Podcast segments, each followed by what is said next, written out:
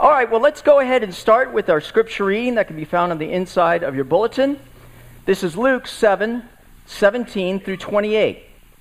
If you'll remember, Jesus has just, uh, uh, uh, the widow at Nain, uh, whose son died, and Jesus has healed him. He has risen from the dead, he's brought him back to life. And now we move to this next section.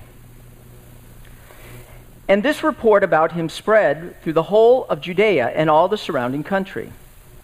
The disciples of John reported all these things to John, and John, calling two of his disciples to him, sent them to the Lord, saying, Are you the one who is to come, or shall we look for another? And when the men had come to him, they said, John the Baptist has sent us to you, saying, Are you the one who is to come, or shall we look for another? In that hour he healed many people of diseases and plagues and evil spirits, and on many who were blind he bestowed sight. And he answered them, Go and tell John what you have seen and heard. The blind receive their sight, the lame walk, lepers are cleansed, and the deaf hear, and the dead are raised up. The poor have good news preached to them, and blessed is the one who is not offended by me. When John's messengers had gone, Jesus began to speak to the crowds concerning John. What did you go out into the wilderness to see? A reed shaken by the wind? What then did you go out to see? A man dressed in soft clothing? Behold, those who are dressed in splendid clothing and live in luxury are in king's courts. What then did you go out to see? A prophet? Yes, I tell you, and more than a prophet. This is he of whom it was written, Behold, I send my messenger before your face, who will prepare your way before you. I tell you, among those born of women, none is greater than John and yet the one who is least in the kingdom of God is greater than he. The word of the Lord. Well, we're going to talk about prison today. And for some of you, it may be a very familiar place, having spent time in the big house.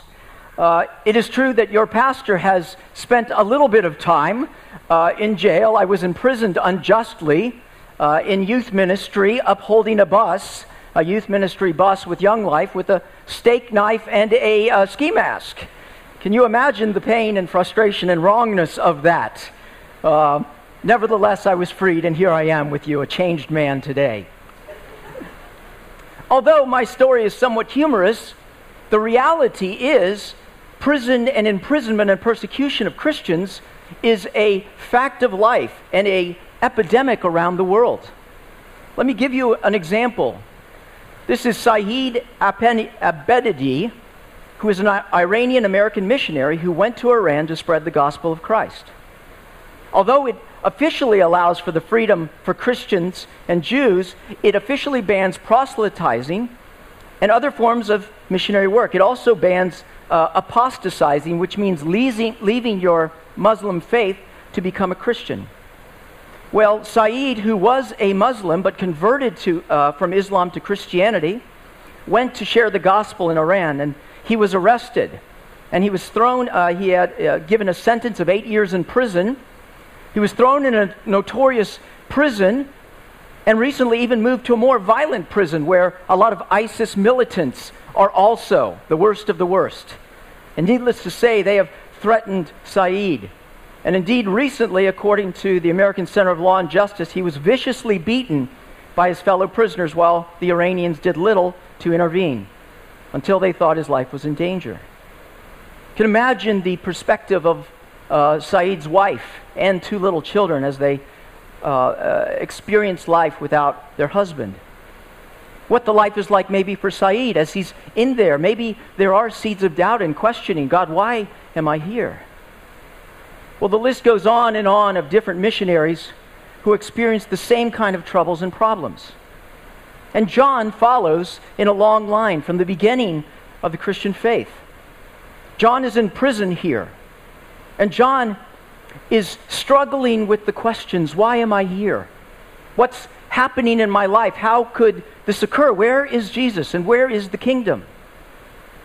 And John has this time of reflection where he's asking some questions. Who really is Jesus? And why did he come? Those are some of the questions that maybe you and I ask in the quietness of the night or in the challenges of the difficulties in our life. And so we must stare at them and take them face on as John did, because I think you will discover that Jesus and his mission are more than enough to help us as we walk through this life. Well, let's look at the first part. Where is John? John is in prison. In fact, he's in a specific prison called Machaerus, which means sword, the sword, and it's Herod's most notorious prison. Remember, Herod, uh, John the Baptist rebuked Herod for having Herodias, his brother's wife, taking her as his wife. And so he's been thrown into this prison. It's actually kind of like Masada. You sort of go in and you never come out uh, for prisoners. Now, you remember John's ministry as he came baptizing in the Jordan. He was a thunderous prophet in the, in the same mold as the older prophets. He was thundering out the need for repentance and righteousness. He was calling out the Pharisees. He was saying that you're living in wickedness. Repent because the kingdom is coming. And indeed, he said that one would be coming whose laces of his sandals he wasn't worthy to untie.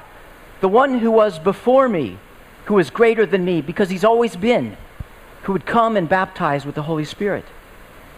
And so John had given this message, and lo and behold, his call for righteousness had thrown him in jail.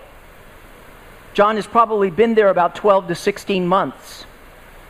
And imagine how John is doing. He's probably in a dark cell, might be in solitary confinement, and he's left alone with his thoughts. He's lonely. He's angry, maybe. He's impatient. God, when are you going to come and rescue me from my circumstances? You are here, at least I think you are. When will the kingdom come and this evil be overturned? When will I be set free? And lo and behold, he's listening for every update on what's going on with Jesus, and he gets one from his disciples. Something has happened. Jesus has healed someone, raised them from the dead at Nain. And so, John, you would think his anticipated response is the kingdom is still working, God is still accomplishing his task. Praise him. But his actual response was really quite different. Verse 19, he sent his disciples to the Lord to ask, Are you the one who was to come, or should we expect someone else? Should be different, shouldn't it?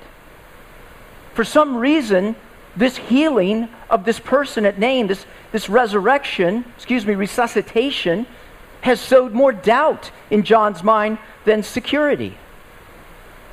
What sort of desperation draws a man to ask this kind of question? I mean, isn't this the very guy who God raised up to be the messenger who had come before? Remember when Jesus came in the womb of Mary and John leaps in Elizabeth's womb, recognizing him from even a young age? He baptized Jesus the first to recognize Jesus. Look, the Lamb of God who takes away the sin of the world. And yet here he is, almost repudiating the very mission he was born for. You would think it's such an insult for Jesus to hear this from the most stalwart witness. Are you the one who is to come? Or is it somebody else? Why did John say such a thing? Can only be one conclusion we draw that John is disappointed with Jesus' performance. He's disappointed with Jesus' performance. Remember John's ministry, that of an Old Testament prophet, coming and proclaiming, declaring, Repent, nation. Nation, you have sinned. Indeed, his message was so powerful that it says the people from all over the country were coming to be baptized rich and poor, religious and non religious. He urged a national repentance, and by his righteousness, the entire religious establishment was rocked.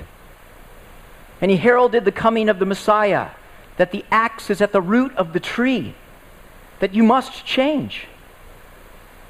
But as he hears about Jesus' ministry, he sees a different kind of ministry. Jesus is not drawing the same crowds in Judea by the Jordan. He certainly is in Galilee, but not around John. The very people that John was saying to repent and to live a life of righteousness, Jesus is going and having dinner with them. The tax collectors and the prostitutes Indeed, even some of the Pharisees. Jesus, in terms of the religious establishment, he's more of an annoyance than drawing them to repentance. And his message does, has little to do with national reformation or politics. And so John is looking at Jesus' message and ministry and saying something is wrong here. You see, John wants Jesus to continue his work, to take what he had started and to establish this kingdom on earth, this kingdom of righteousness. The disciples had the same understanding, didn't they? Remember Acts 1 8 when Jesus comes to them? Lord, at this time are you going to establish the kingdom of Israel? And Jesus said, It is not the time for you to know. The times for you to know have been from my Father, but you, you will receive power when you come, when the Spirit comes upon you, and you will be my witnesses in Jerusalem and Judea and Samaria to the ends of the earth. See, John was calling a return to repentance and righteousness, back to the days of David, even a better David, when the kingdom was great and God was worshiped. But the reality is that kingdom never worked either, did it? David, the great king, the murderer and the adulterer, who didn't raise his son right, Absalom. What about Solomon? All the greatness of Israel, where all of the countries would come. And yet Solomon fell as well. Now, John wanted Jesus to continue the work. But Jesus came not to extend that kingdom, but to inaugurate a new one. And so Jesus communicates to John. John says, Are you the one? And it says at verse 21 At that very time, Jesus cured many who had diseases, sicknesses, and evil spirits, and he gave sight to many who were blind. So he replied to the messengers Go back and report to John what you have seen and heard. The blind receive light, uh, a sight, the lame walk. Those who have leprosy are cured. The deaf hear, the dead are raised, and the good news is preached to the poor. Now, this good news is preached to the poor. He's not talking about monetarily poor, he's talking about those who have a poverty of spirit. Remember, blessed are those who are poor in spirit, for theirs is the kingdom of God. He's talking about good news being preached to those who are not content with this kingdom. They need a new kingdom, a new king, a new way of living. They don't need better advice, they need good news. And so Jesus physically restores the marginalized, the forgotten, the lepers, the blind, the bottom of society. And this is the answer he gives to John. John, it's not about reformation. It's about transformation. It's not about getting your life and changing it and getting it all together. It's not about your life, it's about your heart. A change from the inside out, not from the outside in. John, it's not at the end of the day about advice, helping people know how to live, showing them the path. It's about good news. See, John knew this message, but in his darkness of the cell, he forgot. And he saw Jesus as a means to the end. But Jesus is the end. And so Jesus says, Blessed is the man who does not fall away on account of me. For just a little while, Jesus has become a stumbling block for the very one who knew who he was for John, just for a little bit, the kingdom is everything. But it's not about the kingdom, it's about the king. The problem is not out there in our society, the problem is here.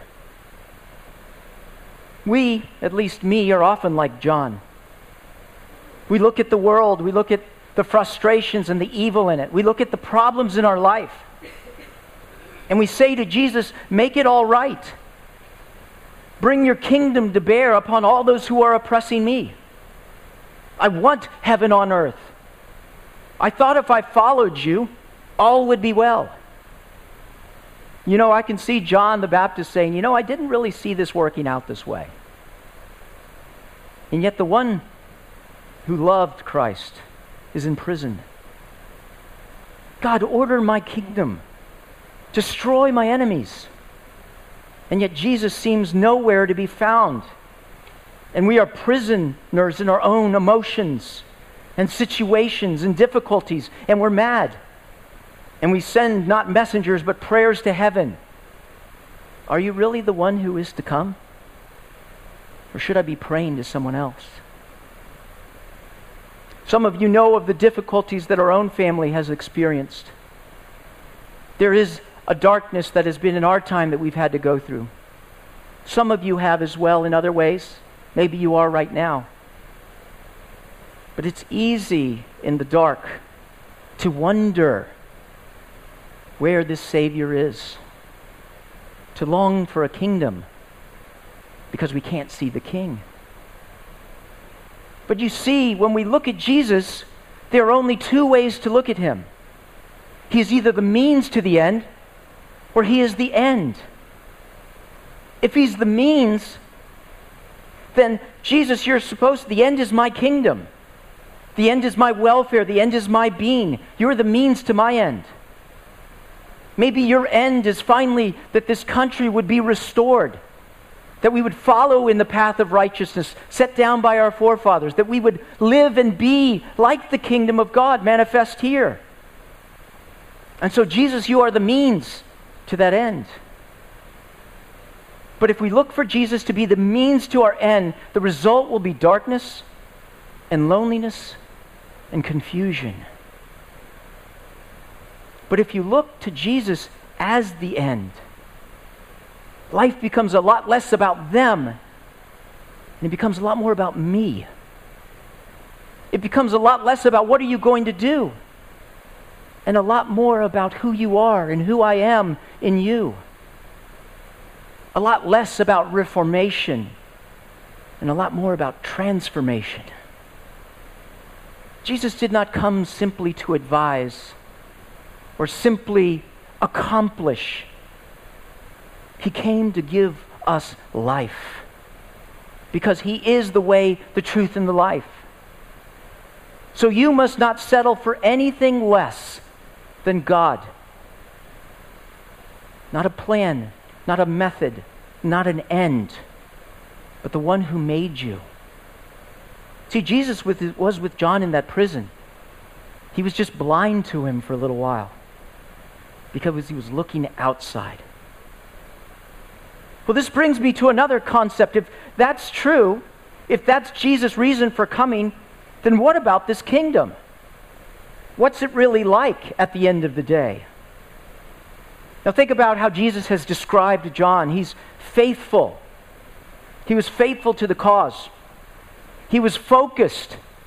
You know, he was wearing the, the, the uh, uh, what do you call it? The, the skin clothes here of animal skin and a leather belt and eating locusts and honey. I bet locusts are not that good day after day. You know, even in like a balsamic vinegar or something like that. I don't think so. John is focused. Indeed, John is chosen from 500 years ago in the book of Malachi, the very end. I will send my prophet, the one like Elijah, to come and proclaim. And Jesus says that he was great. I tell you, among those born of women, there is none greater than John. Yet the one who is least in the kingdom of God is greater than he. Think about that. He's the greatest ever. You know there are 108 billion people who have lived on the face of this earth? Think about some of the great people that have come up through the ranks of humanity. What about Gandhi, who led a peaceful revolt which overturned India? Mozart, the brilliant musical genius. Einstein, the great mind, unraveling the theory of relativity. Napoleon, the great conqueror. Lincoln, the great statesman. And John, who was all in being the greatest. John, the righteous one. And yet we see that the least in the kingdom of God is greater than John. I think the best example we can find in the Bible of the least in the kingdom of God was the thief on the cross. Right? As far as I can tell, he hasn't really done anything good with his life. Okay, you don't just crucify common criminals, by the way. It's the worst of the worst. In fact, the word thief, in terms of this way, is he's more than a thief, he's a plunderer. He has stolen in such a way that he needs to be made an example of. And yet, this thief who says, I'm receiving what I deserve, Jesus, remember me when you come into your kingdom, instantly becomes greater than the greatest one to ever live. The nature of the kingdom is not for that of the great people, but for the weak. Not for the strong and righteous, but rather those for the desperate, those that are weak, those that are poor. It's not based on merit, right? Unless you receive the kingdom of God like a little child, you'll never enter it.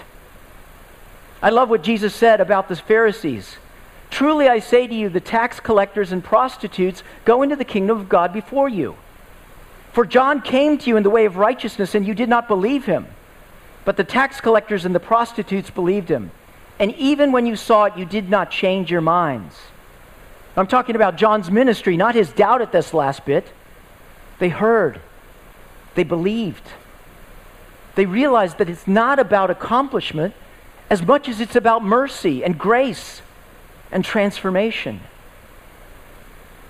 They understood that the center of the kingdom is not about the kingdom, rather, it's about the king. Not about how good your place can be at the table, but rather how much you worship the one who is in the center of it. The nature of the kingdom is upside down. Doesn't make any sense. It's really the exact opposite of our world, isn't it? You know, the way you rise to power, more beauty, more strength, more knowledge, more money. And yet Jesus is saying the one who is least in the kingdom of God is greater. The nature of the kingdom is upside down but so is the coming of the kingdom. See, that's really what John is struggling with, isn't it? Where is it?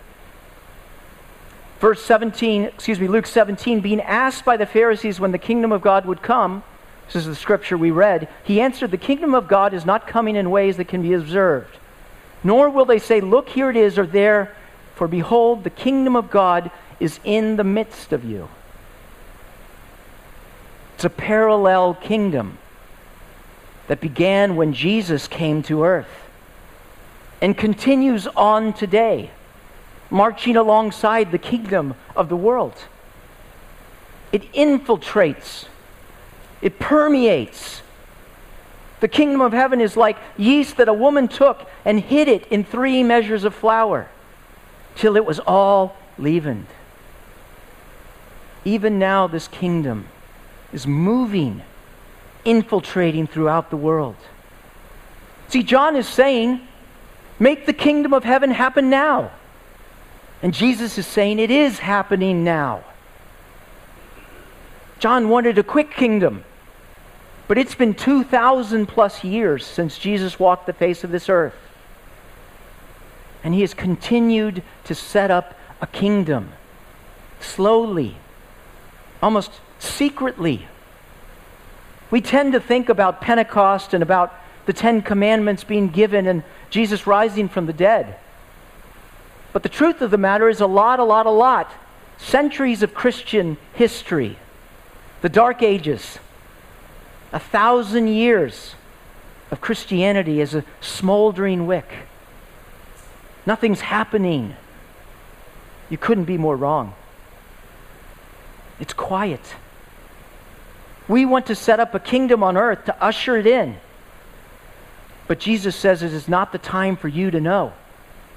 But you will receive power, and you must witness. The truth of the matter is, if the kingdom of God had been inaugurated and consummated at Jesus' resurrection, we wouldn't even be there. We are part of the kingdom of heaven. And God has held off judgment because there is a remnant in every generation. sons and daughters waiting to be revealed as the, as the kingdom continues moving in the hearts and circumstances of the world. Jesus said in Matthew a parable that the kingdom of heaven may be compared to a man who sowed good seed in his field.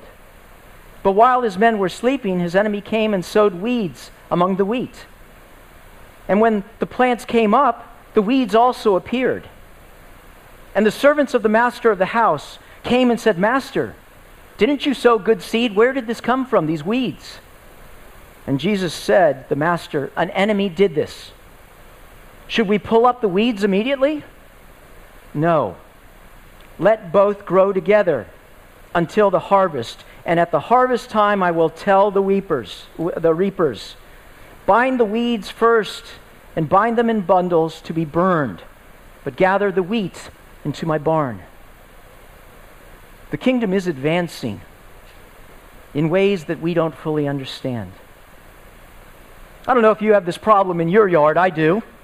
I curse them every day. I call it Bermuda grass. Anybody have Bermuda grass? Hate Bermuda grass. Some people have capitulated. You've given over your yard to that heinous weed, the uh, Bermuda grass. Not me. No, no. and yet I cannot, despite all of my pesticides and fertilizers and hard work, stamp out this evil, vile weed. It's, I can't see it, you know, when spring comes. Got this beautiful fescue yard. I just want to lay on it or play golf on it, you know. Maybe set up a tennis court. And lo and behold, I wake up one day and there they are. See, the way Bermuda grass spreads is by these things called rhizomes. It spreads underground. And from these rhizomes, it sends out these feeders that create other rhizomes that send out other feeders. And it goes on and on and on. Till one day you wake up and lo and behold, it's taken over your yard. You can try to kill it. Seen people in frustration that pour gasoline on their yard and set it afire in pure anger. But the rhizomes carry in the wind. Pretty soon, here it comes again. See, the kingdom of God is advancing. Though you may not be able to see it, it rears its head every now and then. So we must not fall into the same trap of believing, of wanting to usher in a kingdom that is not a kingdom of God. If you're tired of injustice, maybe. You're like John, you're not the thief. Put in my time, you know? It's time to reap the rewards. Maybe you're a Christian that experiences persecution and you're waiting for vindication. God, avenge my enemies. Show everyone that what I believe is the truth. Let's have the victory. Jesus is saying, I run the kingdom. And I will do it by my means and my methods. So be patient. Don't try to grab the reins. Rather, let me be in control and be a witness, a rhizome, a infiltrator, a seditious person for the kingdom of God. As you, in your particular pra- place, spread the gospel by such weak means as simply a conversation with someone. And finally, learn to enjoy the kingdom. Because the kingdom is not like Bermuda grass. Now, the kingdom is like fescue. As it comes and permeates my life. We've seen such unbelievable beauty come out of the darkness of our family and the situation of our son's passing. Doesn't make any sense. And I'm not going to sugarcoat it. Certainly, we are in the jail often. But God takes weak things and makes them strong, and ugly things and makes them beautiful, and takes failures and makes them victorious. Jesus' kingdom is not like us. Jesus' message is different. And so our final step is to participate in the kingdom day by day. I don't think we put this last part in. Uh, this is verse 31 through 35. And after the disciples of John had gone off, he said, To what shall I compare the people of this generation, and what are they like? They're like children sitting in the marketplace calling to one another. We played the flute for you and, didn't, and you did not dance. We sang a dirge and you did not weep. For John came, eating no bread and drinking no wine, and you said he has a demon. But the Son of Man came, eating and drinking, and you said he is a glutton and a drunkard. But wisdom is proved right by all of her children. Even now we share the gospel. Even now people say, either it's a dirge, it's John the Baptist telling me how my life needs to change. Or this Jesus can't be taken seriously. I mean, he's really just a teacher or someone that came on the scene. Certainly, we can learn something ethical from him, but we're not going to dance to his flute. The wisdom is justified and proved right by all her children. The kingdom is advancing. If you go to China, you'll see 25,000 people coming to faith every day. In the country where these people, Iran and Iraq, are being imprisoned for their faith, the gospel is exploding. And it continues on and on and on. We are the workers in the field. It doesn't really make sense. I mean, how could God use us to change the world? Because God uses screwed up things like you and me. And so participate in the kingdom. This church is a giant rhizome of a bunch of seditious people that have come together. And God is raising it to be a place that the world marvels at. Are we willing to risk it all to be the church, to participate in the witness? We are the remnant. And there will be a remnant after us until his kingdom comes in all of its fullness. And there will be no mistaking when the king comes. He came as the lamb, and he will come as the lion. So don't live by the rules of this world. It's not your beauty. It's not your youth. It's not your power. It's not your relationships. It's not your girlfriend. It's that you are a citizen, a son, and a daughter of the kingdom of God. And you no longer have to live by the same rules. Instead, live by your privileges, your responsibility, and the paradigm and perspective of who we are. And worship. For as Paul says, therefore, since we are receiving a kingdom that cannot be shaken, let us be thankful and so worship God acceptably with reverence and awe. I'm in. I like that kingdom because I qualify for it. And so do you, whoever you are. If you're not a Christian, this is your lucky day because Jesus takes people like you and makes them holy. Let's grow together and experience the fullness of Jesus' kingdom as it infiltrates the world. Let's pray.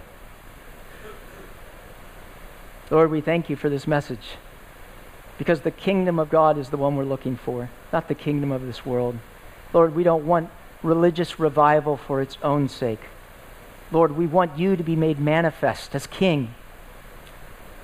Lord, in whatever way, shape, or form, at the top, the corridors of power, or at the bottom on the street, Lord, let your kingdom continue. Only let us grasp it in all its fullness, though we can't see it. Let us hold on to it by faith. And let us be your witnesses, focusing not simply on the ending and what we're going to get, but rather that you are with us already and you will never leave us or forsake us. We pray all these things in Christ's name. Amen.